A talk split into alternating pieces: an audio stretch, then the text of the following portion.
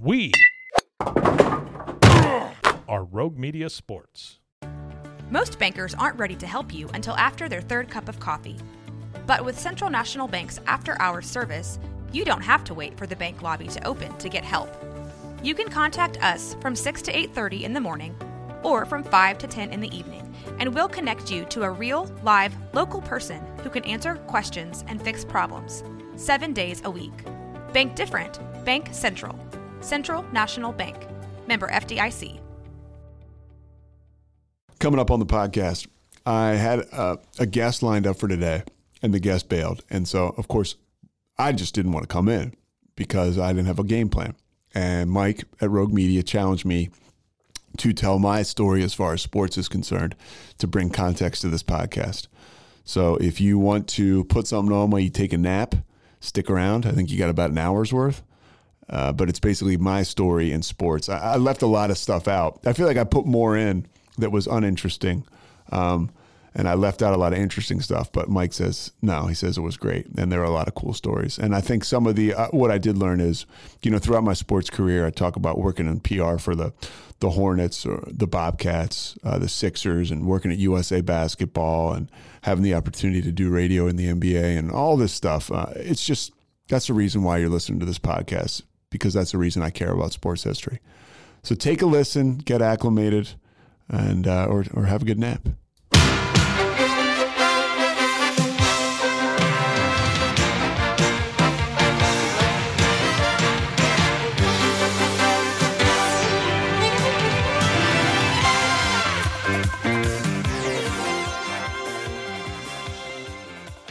So, the idea behind this podcast is to add some context to my career from a sports perspective and to tell you exactly why I ended up getting into into broadcast and into the sports arena and as to why I'm so passionate about it. And recently, I think I've rediscovered that passion. It starts with I was very fortunate. When I was a kid, I had two older brothers that played a lot of sports, and I, I think I wanted to be a part of. So I've constantly followed them around. They both played high school football, pretty good players, uh, and it was very exciting to me to be to be around the team. I remember my brother Kevin played for Archbishop Carroll, and I mean I had pictures of his football team all over my my room. Like I would cut stuff out from their program, and I would go to their games, and you, you know it was one of those situations as a kid. There were probably 800 to 1,000 people there, and it felt like there were 100,000. And I, I also, at the same time, developed a total love for for sports on television, and that's kind of what, what this podcast has a lot to do with.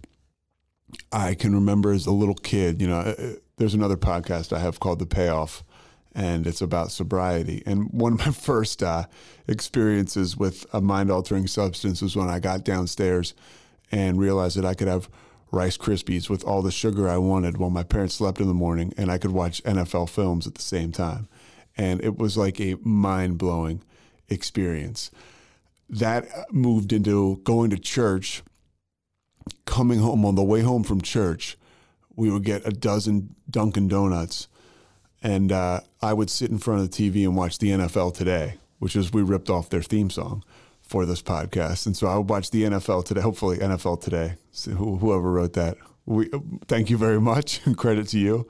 Uh, but I used to sit there with 12, 12 donuts and I wouldn't eat them all, but I'd have like two or three or four maybe as a young kid.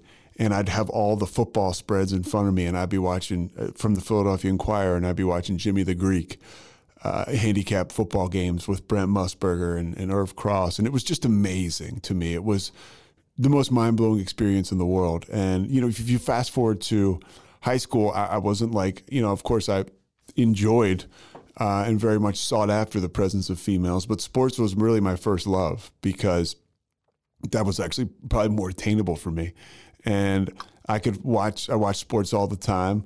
My mom was a conduit to my, uh, facilitated really my career in sports. My mom gets not enough credit for all she did for me, but especially in the arena of life, right? But then with sports was kind of a, a sidecar to that in a sense where my mom worked at Villanova University and she worked for the athletic director. in the 80s, right when Villanova won the NCAA championship, the basketball championship, and we had access. We didn't have a lot of money, but we had access to things that no other kids had access to. I, I was literally hanging out right by the office of, of the Rollie Massimino, the head basketball coach. Now, Rollie really, I mean, he, he knew me because he knew I was Terry's kid, but I would be around that all the time. I would play hide and go seek while Villanova was playing basketball. I mean, I was practicing, you know, um, at the uh, DuPont Pavilion or the Jake Nevin. And I can remember Rollie Massimino like yelling at us up in the stands to get out of there and then cracking a joke. But I, I had access to all this stuff. And a huge relationship was my mom had a really good friend at Villanova, a guy named Craig Miller. And Craig was the sports information director at Villanova. And Craig was one of the coolest guys to this day I, have ever met, but one of the most hardworking, uh, just real non judgmental, uh, I get it type of dudes. And he was also just a sports nut. And he played football at Albion University in Michigan. And then he ended up being this is before social media and before all the the short content videos, which work and they're cool, but before all that, like the creative side and the marketing side of college sports and pro sports was really like sports information directors, the guys who would be the conduits or girls who would be the conduits between major pro sports teams uh, or colleges, and they would be a, a liaison between the media and the front office and the staff and the players or the administration, the staff and the players. And Craig was that. He was a sports information director of Villanova, so he disseminated all the critical information to media.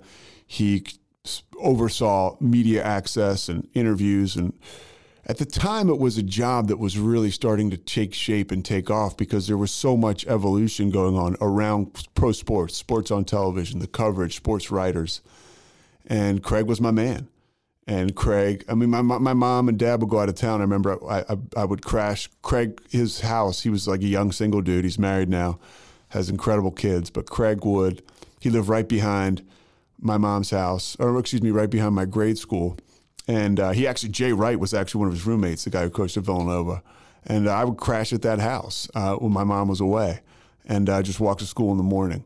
And that relationship really just got me on the on the track. I think it afforded me access that I otherwise wouldn't have had, and it, man, I felt incredible about about about sports and and uh, you know the, the possibility to work in it was didn't seem that far off, right? Because I had been able to kind of reach out and touch it.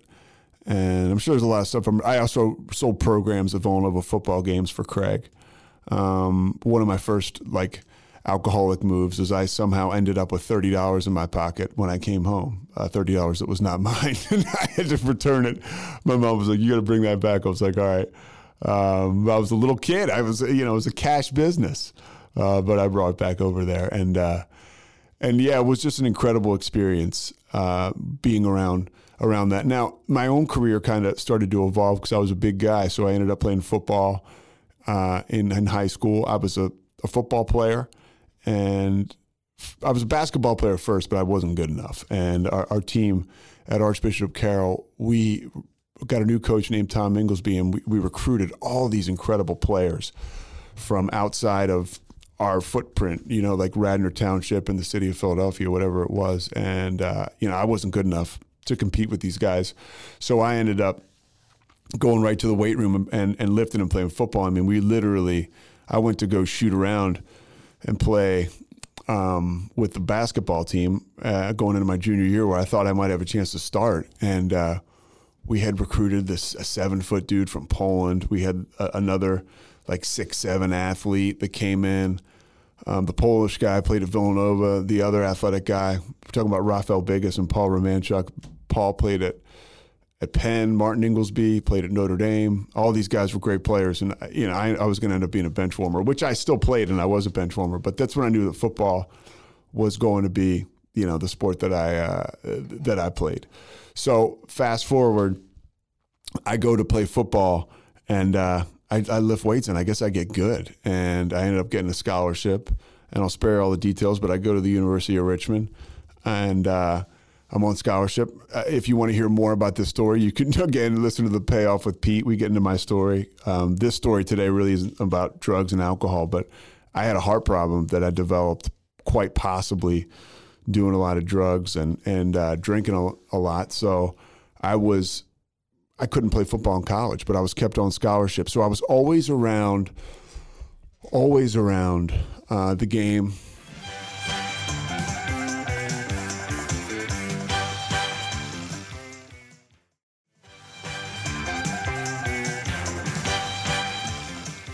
All right, so Mike just helped me take a break there, uh, and now we're back to the action.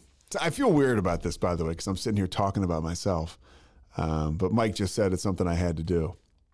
So uh, we're trying to trying to bring a little background to this whole deal. So I get into college, and Coach Jim Reid kept me on scholarship at the University of Richmond, where he could have let me go. Uh, he recruited me. You know, I was a senior in high school, and I came home one day. A buddy, a buddy, and I were smoking pot after uh, our football season was over. It was like January, maybe maybe it was like December, and uh, people. I was starting to get recruited by college football teams. I wanted to play Division One so badly, and uh, you know I wasn't quick enough. I ended up playing Division One or getting recruited Division One, but I wanted to you know go to a huge school. I wanted to go to Michigan or Ohio State. I remember I wanted to go to, go to Air Force. I we had just finished up a game, and this guy who was a great coach, John McGuire, but it was one of those moments he he just shot the straight truth at me, and it broke my heart. I was like, hey, you know, he's like, oh, coach was from Air Force was here today. Like he was here to see you. He he liked you. Uh, I was like, oh, really? I was like, do you think I could play at Air Force? And he looked at me and goes, no, nah, not good enough. And I remember that like just crushed me. Uh, and it was one of those things I was thinking about that a couple days ago. Like, I was like, man, that's like, it's crazy the stuff you, you can say to people, how it can be soul crushing. So I remember that. And I finished up my senior season. I wasn't, in my mind, I, I wasn't as good as uh, people thought I was going to be. Um, I think, or I thought I was going to be. I was kind of a bust as a high school senior. Um, and uh, I ended up getting a scholarship to the University of Richmond. The story I was telling is I came home, a buddy of mine, we were, we were smoking pot, and, and uh, we showed up, and there was a guy in my parents' driveway.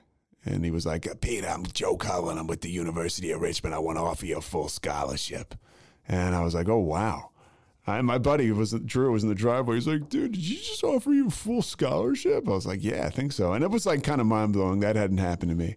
And then I started to get offers from other schools, a lot of other like Division One AA schools, like James Madison, Boston University, Villanova, um, the, uh, schools like that, and uh, which was an honor. Um, but I ended up going to the University of Richmond and uh, to play for Coach Jim Reid. Coach Cullen was one of his assistants, and it was the best move I ever made. And uh, you should have known. I should have known there was a problem with alcohol. But my on my visit, I we everybody woke up to go downstairs and meet with like the coaches, and and everybody's parents were there for the official visit.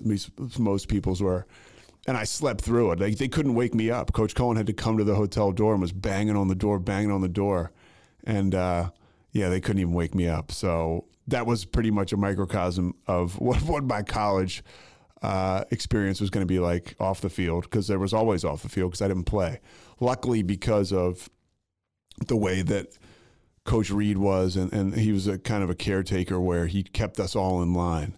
And uh, if you weren't going to do well in class, were you going to go to study hall? So, I mean, literally, if I was getting like a, a C or a D, I, I would spend my spring days where, where there wasn't spring football because I was constantly working around the team um, you know, they were trying to make me earn my scholarship. I would just sit in in the study hall and stare at Coach Reid. So you you were going to pass or you were going to transfer. You weren't going to flunk out. And uh, I, I didn't flunk out. I graduated, and luckily, because of relationships I made when I was in college, one of my best buddies was Todd McShay, and Todd now works at ESPN. He's just an incredible draft analyst. And Todd called me one day. He's like, "Hey, you want to work for this company called the War Room?"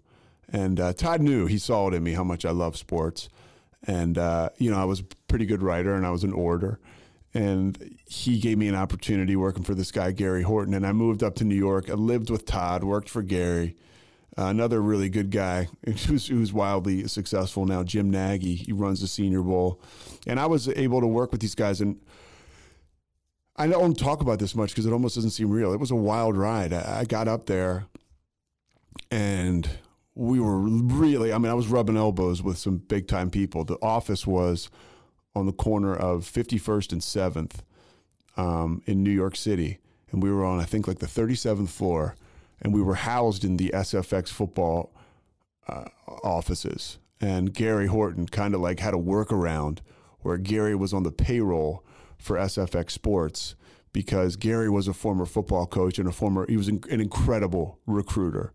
Um, and he also had worked for an agent at, at ProServ. And uh, Gary ran the war room out of the SFX football offices. Now, a lot of people that are football fans are familiar with the war room.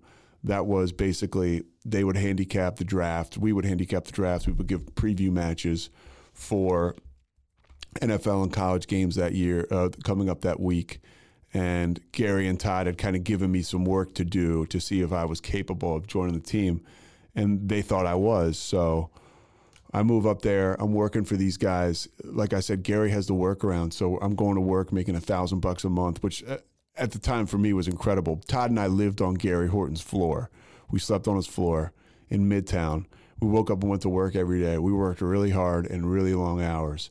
And it was it was incredible. I was living in New York City.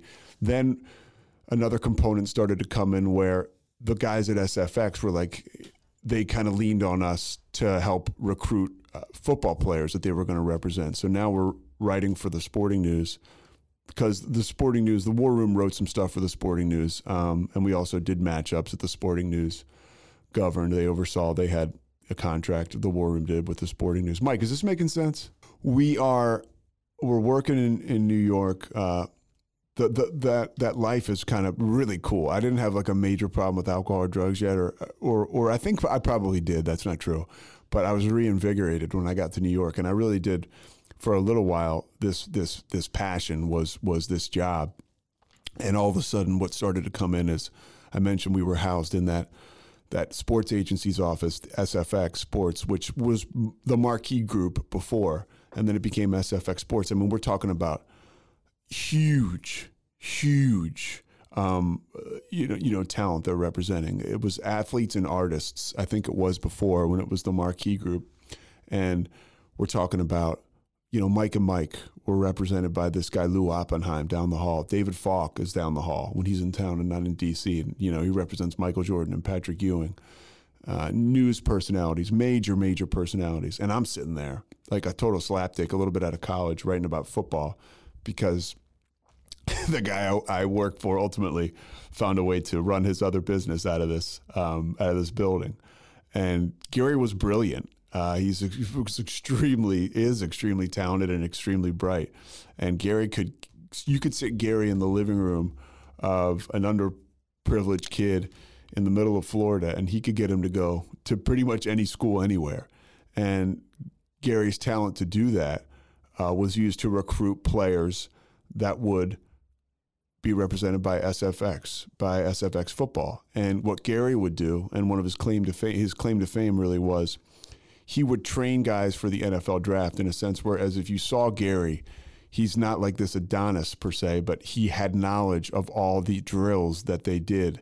You know, the 40 yard dash. There was all kinds of other drills, and honestly, I'm not as well versed on it as I used to be.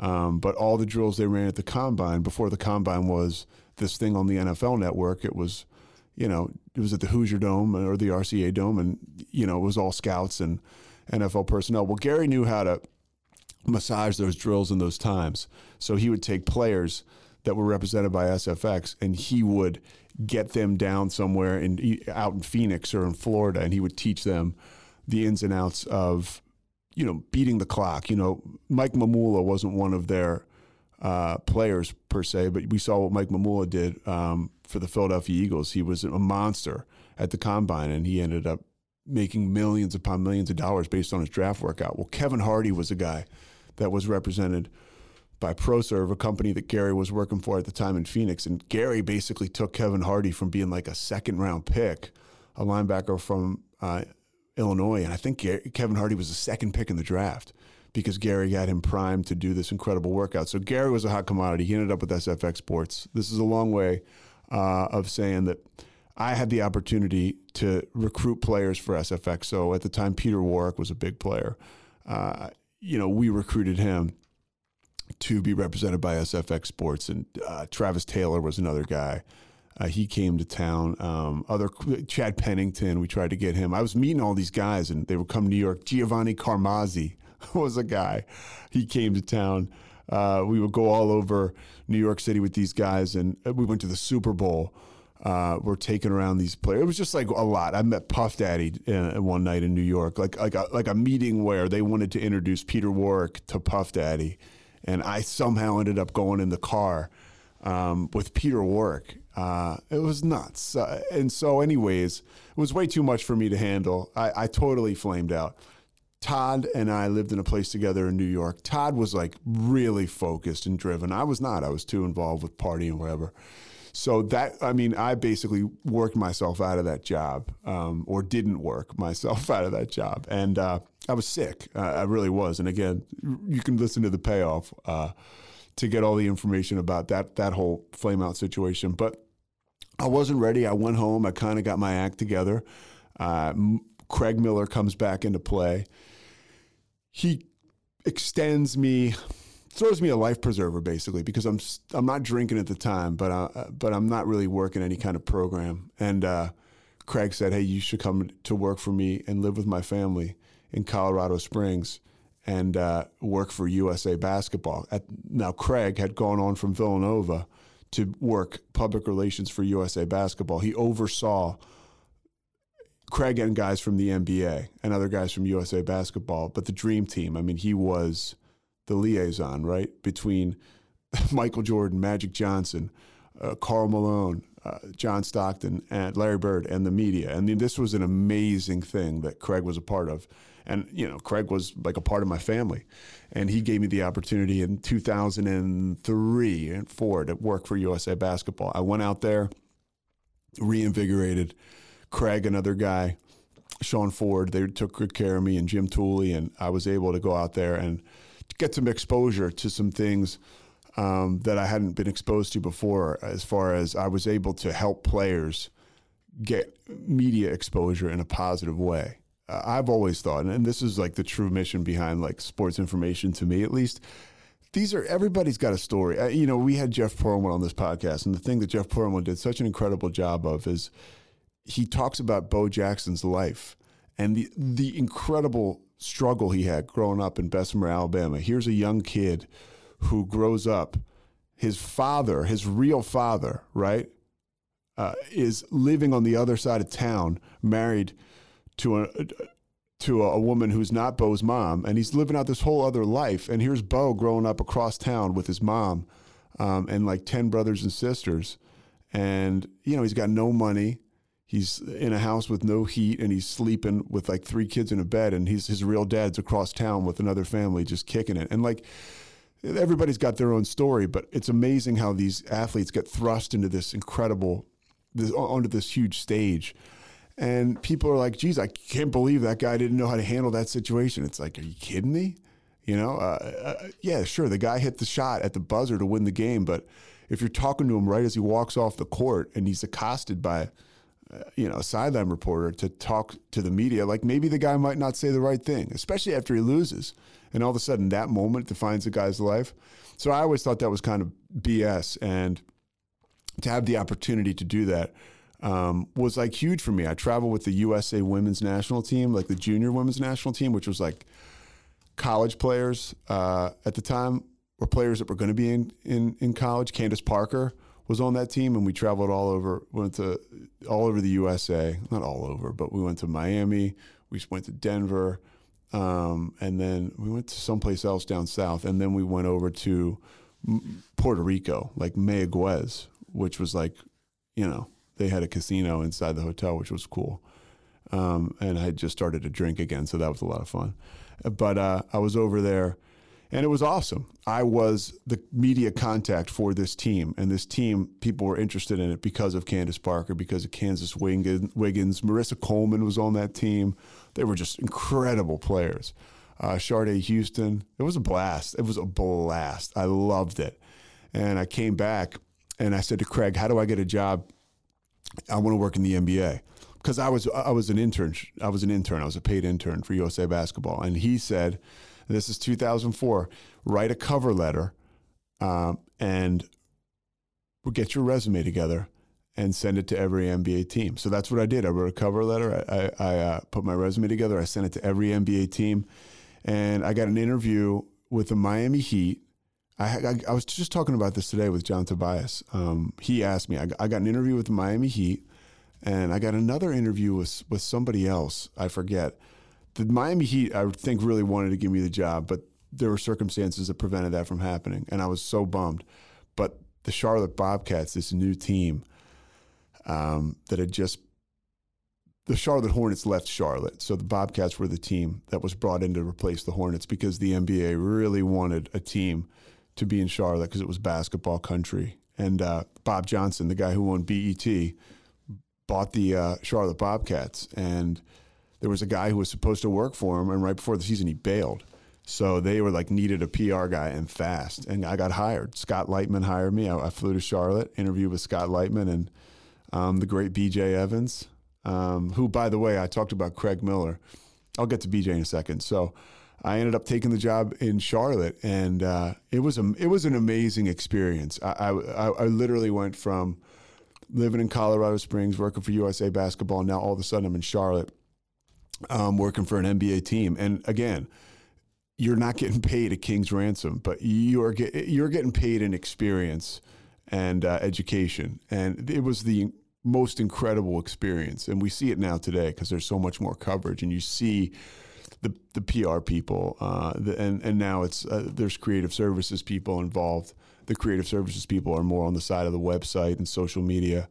Um, and again, if somebody were like, "Hey, we need you to come back and run PR for the New York Knicks," I mean, I could do it, um, but but I would have to hire like a thousand people beneath me, so I would never get offered a job, and I really couldn't do it because there's just so much about it I don't know, and it takes so much um, work to do. But when I was doing it, there were like three or four uh, four of us in a in an NBA PR office, maybe f- four, I think, when I was got to Charlotte, and uh, it was a lot of work. It's a lot of work. Everybody's doing a lot of work, and there's every time you turn around, there's another basketball game, especially in season, and the hours are are crazy, but it's awesome.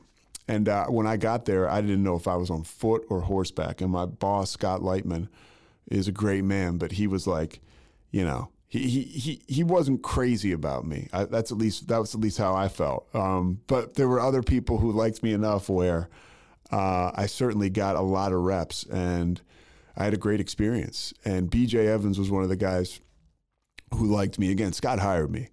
Um, but Scott was like, he was, it was a situation where I would have to do every morning, I would do press clippings, which is like, it was called the clips. And I worked my ass off when I got to Charlotte. But I was also like, um, like the Tasmanian devil, right? Like I didn't, again, I didn't really know what I was doing. I'd never done this stuff before. I did a little tour with USA Basketball for a while, and Scott was, uh, Scott was like, "Hey, you got to have these clips, and the clips were supposed to be perfect." And you know, basically, you would have to cut every article out of the the newspaper in the morning, and you would have to put it on the copy machine and make it look pretty. And if there was an article in the in the USA Today, if there was an article in the Charlotte Observer, if there was an article in the Sports Business Journal, um, if there was an article in the New York Post, you had to, you know, make it look good and put it in this clips packet, and you would deliver it to every office on the um, everybody in the organization, and you would have to do it before they got in by like seven thirty. And so, like, I, I, my work was cut out for me, and uh, I broke probably a thousand printers or a thousand Xerox machines, and gave Scott a thousand headaches because there were articles. You know, he'd be like, "Why wasn't the article?" Of Gerald Wallace from the USA Today on the first page, and I'd be like, I don't know, you know, it was just, uh, it was it was a, a, good experience, but it was like I put way too much stress on myself than I should have. And BJ was the guy who mentored me through that whole thing. BJ had been a sports information guy at North Carolina A and T. Black college. I mean, when you're, I, I, do it now because I'm lucky enough to call call games now, and I can you end up calling an HBCU game or you know, you get to those a lot of those HBCUs, and and there's like a lot of young people doing uh, just just everything, uh, and uh, it's if you are a sports information director at a small school, whether it's an HBCU or not, you are going to know how to do absolutely everything when you arrive. uh, whether it's to the NBA, NFL, or whatever you want to do. And BJ knew how to do everything, and BJ taught me everything. Um, and I was I didn't I was an idiot. I didn't have a car, and BJ drove me back to Davidson when I lived with my good friends the McGoldricks. And BJ was just he was I mean I frustrated him, but he saw that I wanted to learn, and I think he had a relationship with some of the guys at the Miami Heat. I know he did that kind of wanted to give me an opportunity, and uh, BJ was the best. One a funny story I'll tell you guys. Um, so BJ one of my funny stories is BJ would just take me with him everywhere. So he would take me out with him afterwards. He would, if he would introduce me to all the sports media, uh, the sports uh, information guys or PR guys from other teams when they come into town. You know, John Black with the Lakers. I mean, it, it was really, really cool. Cindy Edelman from the Jazz. Uh, I'm trying to think. So Gary Sussman, he would introduce me to him. Joe Favorito with the Knicks. Uh, he knew everybody. Um, and it was really cool. Tim Donovan with the Heat, who uh, had me down there on my interview. These guys were rock stars in that whole little industry.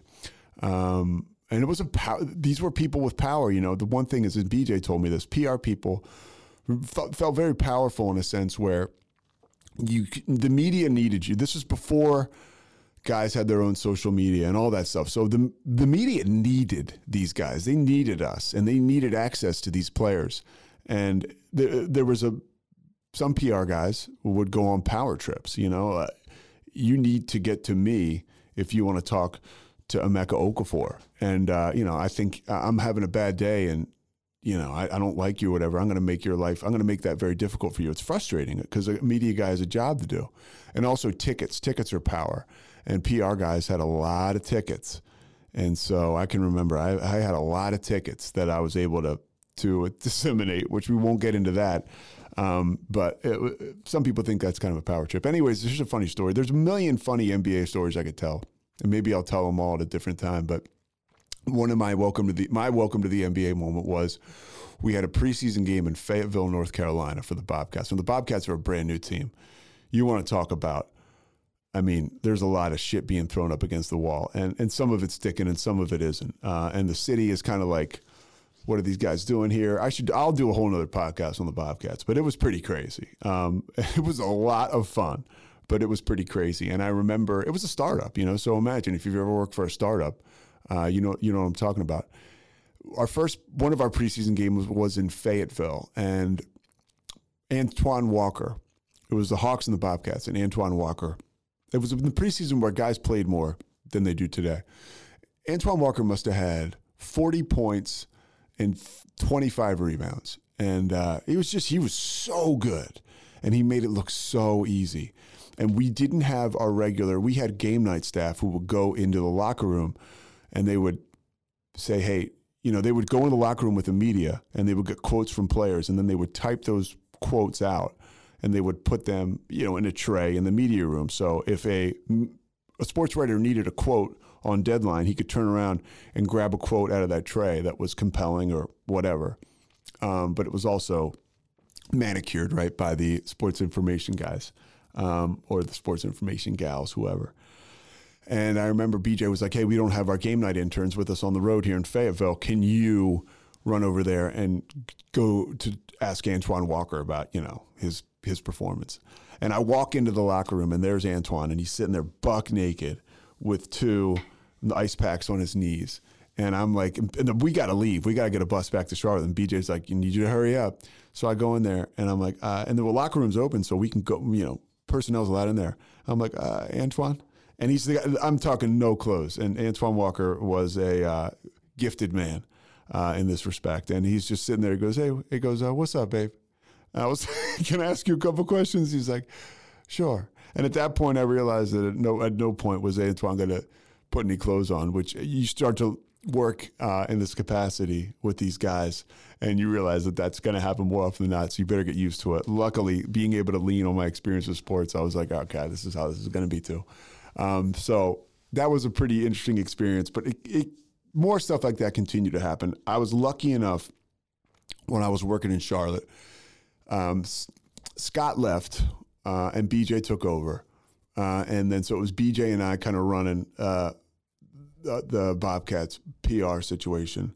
Uh, and then I ended up getting a job with the Philadelphia 76ers, which was my team back at home, which was like so awesome. I go back to the Sixers, I'm doing PR for them. I mean, again, you can go listen to the payoff. I said it a million times, but my personal life just goes off the rails. And I am, I, the Sixers job was unbelievable for me. I'm back at home. Uh, I mean, there's a gazillion stories I could tell, but uh, the bottom line is, I, I, uh, you know, it, it didn't it didn't go great. It went great for about a year, and then I was just like really enjoying myself too much, and I was taking advantage of of the uh, you know whatever kind of status I had from this job, and I had a lot of fun. I had too much fun, so I uh, I ended up. Should I? They, they Mike Preston was my boss, and Mike Preston was a great great guy, and I could tell Mike was like, "What is what is happening to this dude?" Because I was just partying a lot, you know, a lot uh, Rebecca Goodman, who worked with me. She was so awesome.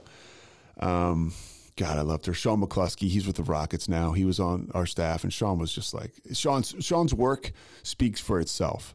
Um, without Sean saying a word, uh, he's now like a like a bigwig with the Rockets, and all Sean did was grind and get along with players and media and do the right thing. Like you want to know how to advance in life or, or in this business or that business, like that's how you do it.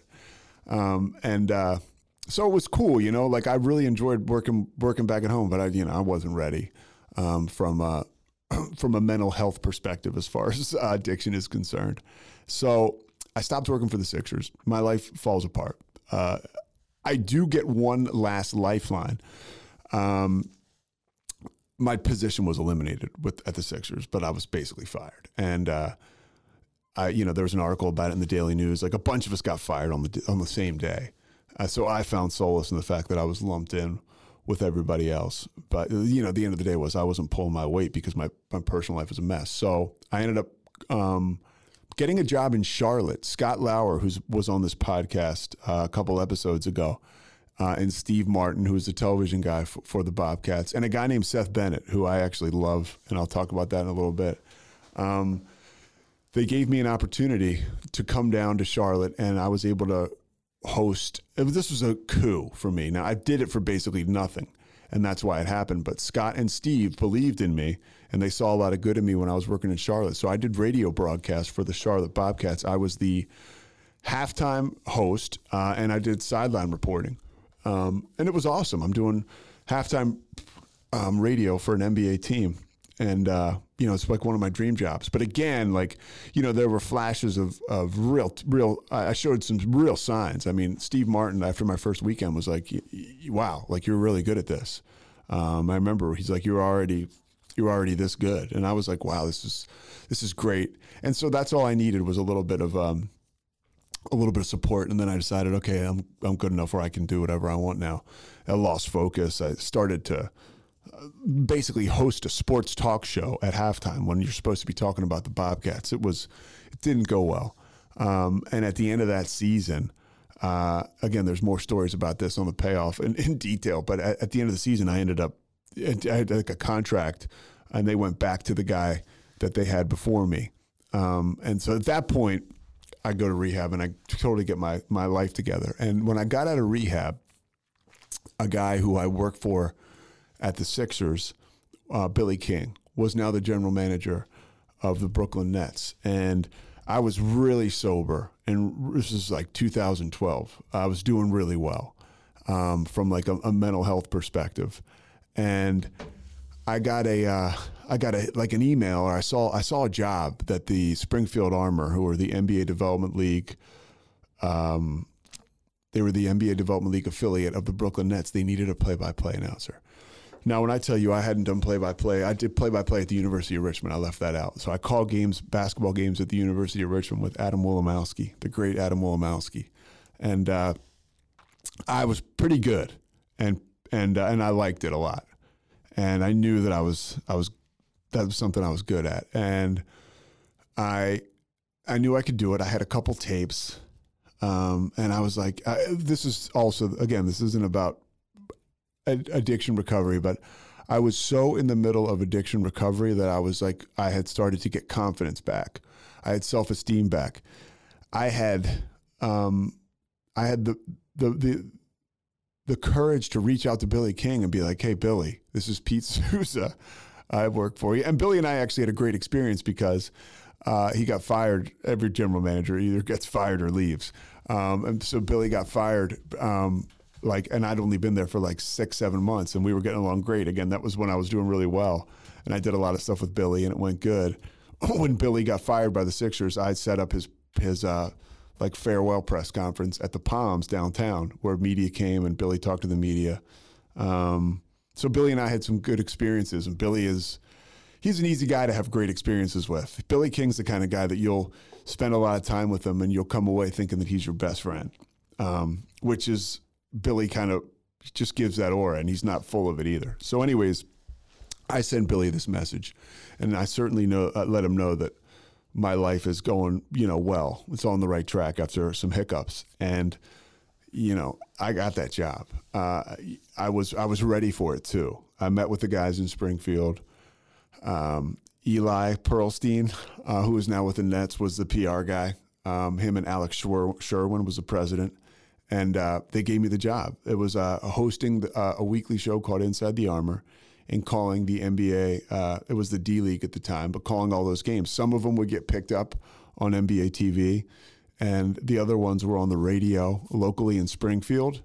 And uh, they they put the games, and this is before YouTube was like banging, but they streamed the games on YouTube, which was awesome.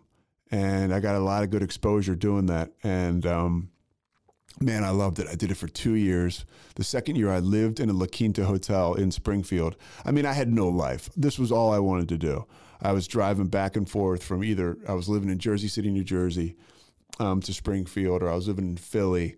Um, driving up to Springfield, and uh, you know, I would li- I literally wanted it so bad. I would stay in a Red Roof Inn um, for like weeks at a time in Springfield, and uh, I would just that was my whole you know that was my whole life, and uh, it was pretty cool. And um, I I made enough progress when that summer I kept the ball rolling. I, I pitched the NBA um, that that myself and another dude, my man Kevin Dana, who was doing this the uh, the, what is it the um, the Santa Cruz Warriors. The uh, I think they still are the affiliate for the um, for Golden State uh, Kevin Dana was their play-by-play guy. So I pitched that Kevin Dana and I go to Las Vegas to NBA Summer League to cover all the players that um, are playing in NBA Summer League that end up playing in the G League. And the NBA, well, they're like, okay, you could you can do it.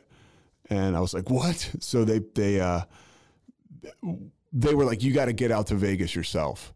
Um, and so we got out to I got out to Vegas myself. Uh, and we were out there after every game. We would find guys who played in the D League and we would interview them about the D League, which is now the G League. And it was awesome. Uh, again, access unbelievable. Those games were just like everybody's there at those games. And the NBA was all, they put me up at the Cosmopolitan in my own like suite. It was like, a, you know, they had a block of rooms. They're like, all right, you stay here. Um, they were really, really good to me. So they were very, very good to me. And this guy, Sean Smith, uh, who was overseeing the G League, was like, "Hey, I want you to stay here." And uh, so I stayed for like two two and a half weeks, the whole summer league. And he was like, because we were supposed to leave after a week, and uh, he was like, "All right." He was the guy that was the point man. He point man. He, he got us in the. Uh, he put, got me in a room in the Cosmopolitan, and it was like really crazy. It was awesome. And the whole time, by the way, um, my parents were like, "What the hell is this guy doing?" You know, but uh, they were very supportive, um, and uh, you know, I was able to keep it going and that went so well at the summer league where I saw guys from the. Uh, by the way, my I don't know if I mentioned this, but the Springfield Armor had moved to Grand Rapids, um, so there was no longer an opportunity for me in Springfield. And I tried like hell to get the play-by-play job in Grand Rapids, but they they were like at first they were like, "Oh yeah, no problem," and then they just totally ghosted me, which was a total like kick in the balls. Um, so when I was down in Summer League, I saw Seth Bennett, and he was a guy I worked for when I was not in a good way at the Bobcats. And I told him right away, hey, I'm sober. Um, my life has turned around. And uh, he was so cool. And over the course of the summer, my man Scott Lauer reached out again. He said, hey, there may be an opportunity for you here um, to come. We have this. This this story is uh, this new pregame show um, God, I can't believe I forget the name. Um, it was something with the uh, Buzz City or something. Uh, I'll remember it and come back. But it was um it was a pregame show live from the uh, Time Warner Center, the Hornets Arena, and they were going to let me host it. And they had another guy they wanted to host it, and if he was going to do it, um, they were going to let him do it, but he didn't want to do it. Um, so it, it, fell to it fell to me, and I ended up doing it, and it was an incredible year. I did uh, every home game. There was a 15 minute pregame show. I can't believe I can't remember the the, uh, the name of it, but I'll have to come up with it. Live at the Hive is what it was called, and we streamed it live every night on CharlotteHornets.com, and it was awesome. Basically, I could produce the show. I could do whatever I wanted. Uh, if I knew a visiting writer uh, let's say Frank Isola from the New York Post was in town, which that never happened. Uh, Mark Berman, let's say, uh, the new guy, guy, covering the Knicks, I would ask him, hey, would you mind joining me? Uh, and, and, and Mark would join me before a game, and I would talk about the Knicks playing the Hornets. It was awesome. The access I had was unbelievable. You know, on MLK Day, Paul Silas would come on, um, and he would talk to me about the importance of – Martin Luther King and how when he played for the Boston Celtics with Bill Russell, they were in a cab on the way to a game once, and the guy, you know, was very racist to them, and, and they got out of the car. I mean, just like amazing stuff. I'm in the middle of all this crazy stuff, and uh, Dave McMenamin will come on when he was covering the Cavs because he was with LeBron. And honestly, one day, this is, and Matt Rachinsky was a guy who oversaw, he was my boss, along with um with Seth. And one day, Matt c- called me up and he was like, "Hey, Adam Silver's in town. You're going to interview him on uh, live at the Hive." Erin, who was uh, the social media girl, and she was incredible. Um, Erin had already interviewed uh, Adam Silver, and so they were like, "You can do it this time." And uh, I was like, "What?" And literally, I did like nine minutes with the commissioner of the NBA. I was like, and let me tell you something. The interview went awesome because I was prepared and I was confident and I was like totally like brewing, brimming with like all kinds of recovery and that whole stuff that happens. Uh, and that was amazing. So that season was amazing. I had to move on because I had to start making some real money. I mean, you're working every two, three days for 15 minutes. I ain't cutting it. While, by the way, while I was doing that, I was driving to um, Winston-Salem, where the IMG studios are. And if you don't know about IMG, they basically they are a conglomerate where they put a lot of college basketball, college sports on the air. It's IMG in Learfield. Uh, you listen to a college game in the car, it's going to be Learfield. And uh, at the time, it was IMG. I'm, I'm, sure I'm getting some of this wrong, but the bottom line is I worked in Winston-Salem and hosted the St. John's basketball halftime show um, John Minko and Brandon Tierney would be at the games, and then I would they would toss it back to me at halftime.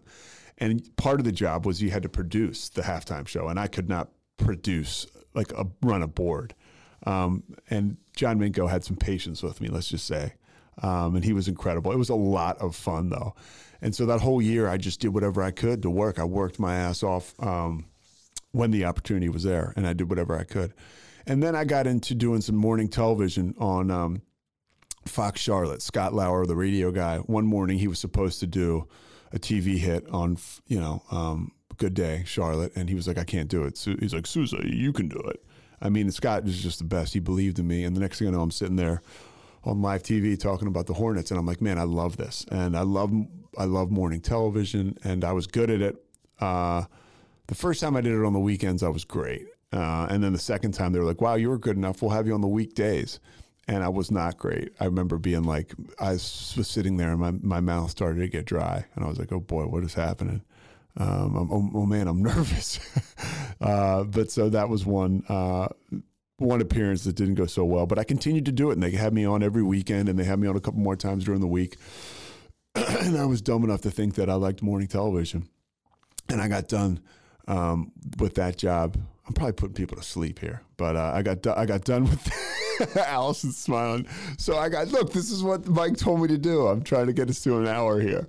I'll probably take us to two hours. Uh, so I got done that. Um, that opportunity with uh, with Charlotte, and I took a job in Monroe, Louisiana, um, as a news anchor. And I will just tell you this: I love being a news anchor now. Uh, I moved to Monroe. I probably should have stuck in sports um, because I was not ready to be an anchor. I have dyslexia, uh, and at the point, I had a, a, real, I had a pretty big case, case of stage fright sitting next to like this anchor Nicole Cross is her name, and she's in Austin now, and she's just like unbelievable at her job. And Nicole and I have both started into broadcast late in life. Uh, me because I was an alcoholic, and Nicole because she was like a therapist making six figures, and she decided, hey, I want to switch over and do TV. So Nicole was super polished and established. I was super hardworking um, and willing to do whatever it took. But I mean, I literally for the first couple months, I couldn't re- really read a, a, teleprompter. I was terrified. It was like a face off with the teleprompter every day. Um, and the teleprompter won. Um, early on, it won a lot. And, uh, but I stuck to it. I developed the confidence and a charisma as a, as a morning television personality. I learned a lot, did a lot of cool stories. And, um, at the time, I, you know, during this time, by the way, I need to talk about, I was always spotting I was always in spotting. What they say is I would travel with the talent um, to actually show. You know, if somebody made a tackle, you have to point to who made the tackle for the play-by-play guy to be able to announce the game in a fluid fashion because he needs to know what's going on on the field because there's so much going on. And now I'm lucky enough to have some a guy do that for me. Um, when I do football, they don't have them for basketball. They just have stats guys. In football, they have stats and spotting. Well, my main man, one of my heroes, who I can't believe I didn't mention when I was uh, talking about the Bobcats, because I, don't want to take all day with this, but Matt Devlin was the play-by-play guy for the Bobcats, and for whatever reason, that dude took me under his wing. He gave me his suits, um, he gave me his ties, he gave me his time, um, and when he got jobs, he was Matt is an incredible incredible play-by-play guy. He's with the uh, Toronto Raptors now, and he did games the NFL's on, on Fox, and he did a lot of college football, and he allowed me to, to, to spot for him, and I learned a lot about about the sports television, uh, and I was able to continue to do that. Uh, so when I was, I mentioned Matt, um, I was not like, I mean, there's a million stories, but I was not like altogether well, um, and I, I, would party a lot, and but Matt would take me if Matt got a game uh, on Fox doing the Raiders and the Cardinals. He took me with him, and you know, one game, God bless him. Tony Siragusa has passed away, but Tony was the color analyst and Matt was the play-by-play guy. I'm, I'm still not a good driver. I certainly wasn't a good driver then, and for whatever reason, the spotter would drive. I still don't understand that. Um, and uh, it was like basically like let's let's pick the worst driver and have him drive you know drive us from the hotel to the game and so i had to drive us to a hotel in the in san francisco um, to the game in oakland and uh, i remember i was driving and uh, you know I'm, I'm driving this huge suv there's like four guys in it Siragusa's riding shotgun matt devlin's in the back this dude ed toner who works for Siragusa's behind Siragusa and by this time, Siragusa was like, you know, he's one of those guys. He's my best buddy. It's Sunday. We've been together since Thursday. And he was like, dude, he's like, can you drive? And I was kind of like, all like just going back and forth. You know, the guys in the back are putting the window down so they don't get sick. And I'm like, yeah, I can drive. He's like, I want you to go back to, where do you live? I was like, Charlotte. He's like, go back to Charlotte, rent a car, and practice, dude. He's like, come on, Petey.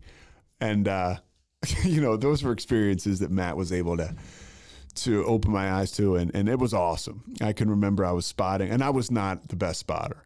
Um, and that was when I was drinking. When I got sober, I even at first wasn't good because I was so nervous.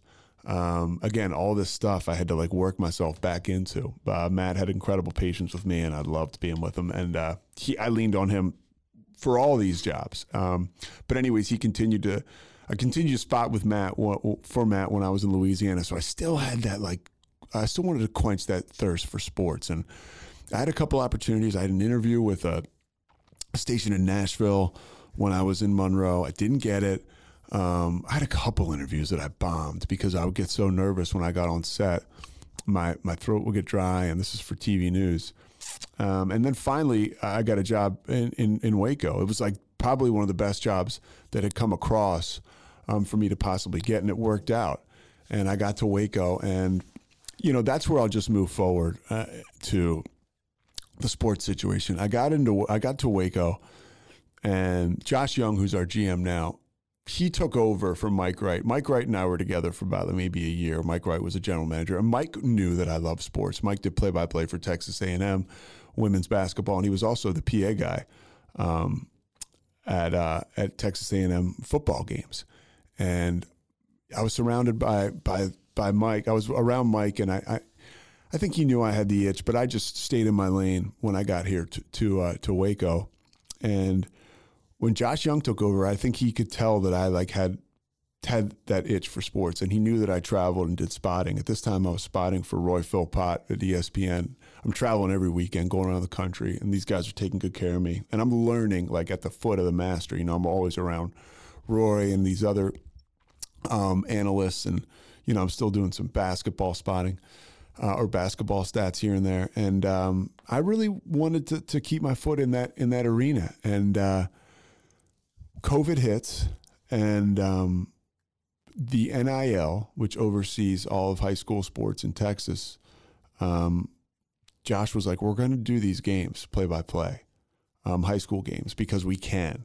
Because Friday night ga- high school football games, you can now put them on television. We're going to carry them on TV because, you know, you remember COVID, right? Every, people weren't leaving their houses even in the fall, um, or at least they weren't supposed to in Texas. so even in the fall." Um, but people weren't really going to games, or some people weren't, and uh, the UIL allowed these games to be on TV, and uh, we carried them. And Josh was like, "You're going to do play by play," and I was like, "Really?" We did like ten games, and it was awesome. Now some of the games got canceled last minute in the middle of the season. Uh, my dad passed away, so I missed the game there, um, and uh, you know. Uh, my dad always kind of wanted me to do the, the, the, the news and the play by play. That's a whole nother therapy session. Um, but uh, and he he really helped me. Um, so that's incredible. But uh, Josh gave me this opportunity, and then through that opportunity, I felt like by the end of the season, I was like, man, I feel like I'm pretty good. And then I continued to grow, um, and I still have all my relationships right from uh, from my, my sports media days. Um, you guys have I could talk to you about John Tobias till I'm blue in the face. Um, he's been an incredible confidant and just like a truth teller to have in my, in my life and in my circle. Um, but you know, and if you don't know John, you can go listen to the uh, first podcast we had here um, on this feed. And uh, you know, I started to John Morris of Baylor gave me the opportunity to do ESPN Plus and and some some baseball here in Texas, and then I did a lot of that. And uh, then I started to get some basketball, some college basketball, and then I started to get this past year, I, I did some college football, um, some Big 12. Um, I got another, I got a Big 12 basketball game for ESPN that's coming up um, next weekend at Kansas State um, and uh, Kansas State, Nebraska. I just keep getting these, these, these things, um, you know, come, come towards me. Um, stop that, Mike. Can you take that one part out? Thanks. I keep getting opportunities and it's, I, I do everything I can to keep getting them, but I uh, part of and this is where I'll wrap this up because I feel like this is taking too long. Um, but uh, I was able to start this podcast through my guys at Rogue Media.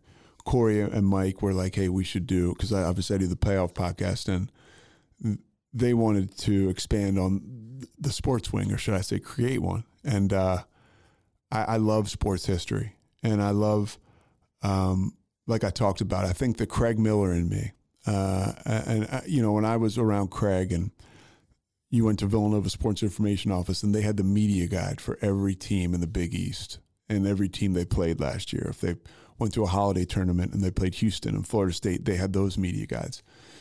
I remember there was a Villanova 1985 from Lexington, Kentucky Final Four media guide. I would just pour over these things, um, and I would just read them nonstop. And you know, if I talked to Jeff Pearlman about the Bo Jackson book, The Last Folk Hero, and I, I read the first Bo Jackson book in 1990. My brother Kevin's girlfriend Gwen got it for me for my birthday, and I read it in like, and I don't read much, but like, I just am obsessed with that era in sports and sports history in general, uh, and so this is a way to share that with you guys. And I think that again, through the stories I've told about when I was in sports information or with USA Basketball and when I was in PR in the NBA. I think that lasted like eight years um, when you include USA Basketball. And so you see a lot of stuff and you hear a lot of stuff that people don't really always hear.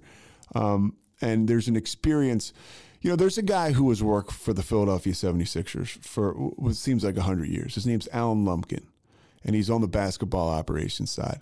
Why, why I bring up Alan Lumpkin is because nobody has seen more than that guy. Nobody. If, if a player gets into a jam in Philadelphia, the police call Alan Lumpkin. If a player gets traded to the Sixers, the first point of contact they have is Alan Lumpkin. If Alan Lumpkin wanted to write write a book, I'd, t- I'd be first in line to read it. And and what I'm saying is, there's so many Alan Lumpkins out there, and if I can get my hands on some of them, I'm too scared to call Lump because he's a badass. But um, if I can get some of these guys to tell their stories or stories about stories that they know about what happened behind the scenes and in sports history, like I'm all in. Um, and uh, and it's a passion I have. So I wanted you guys, or Mike wanted you guys, to have a background on exactly how we got here. And uh, you know, I'm a sports nut just like you.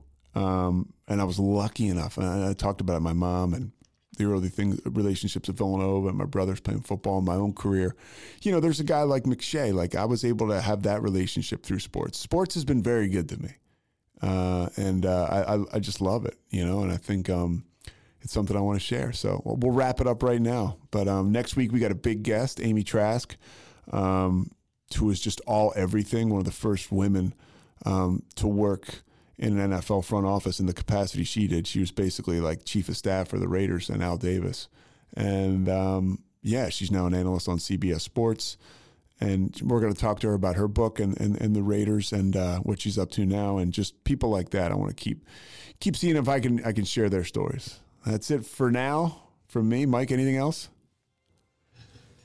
I love you, Pete. I love you too, buddy. Yeah. Thank you very much. That's all. I think I've had about enough Pete uh, for today. Thank you.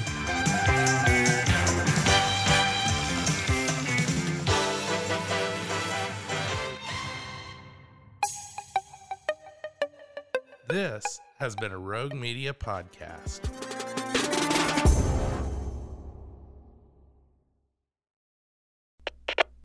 We are Rogue Media Sports.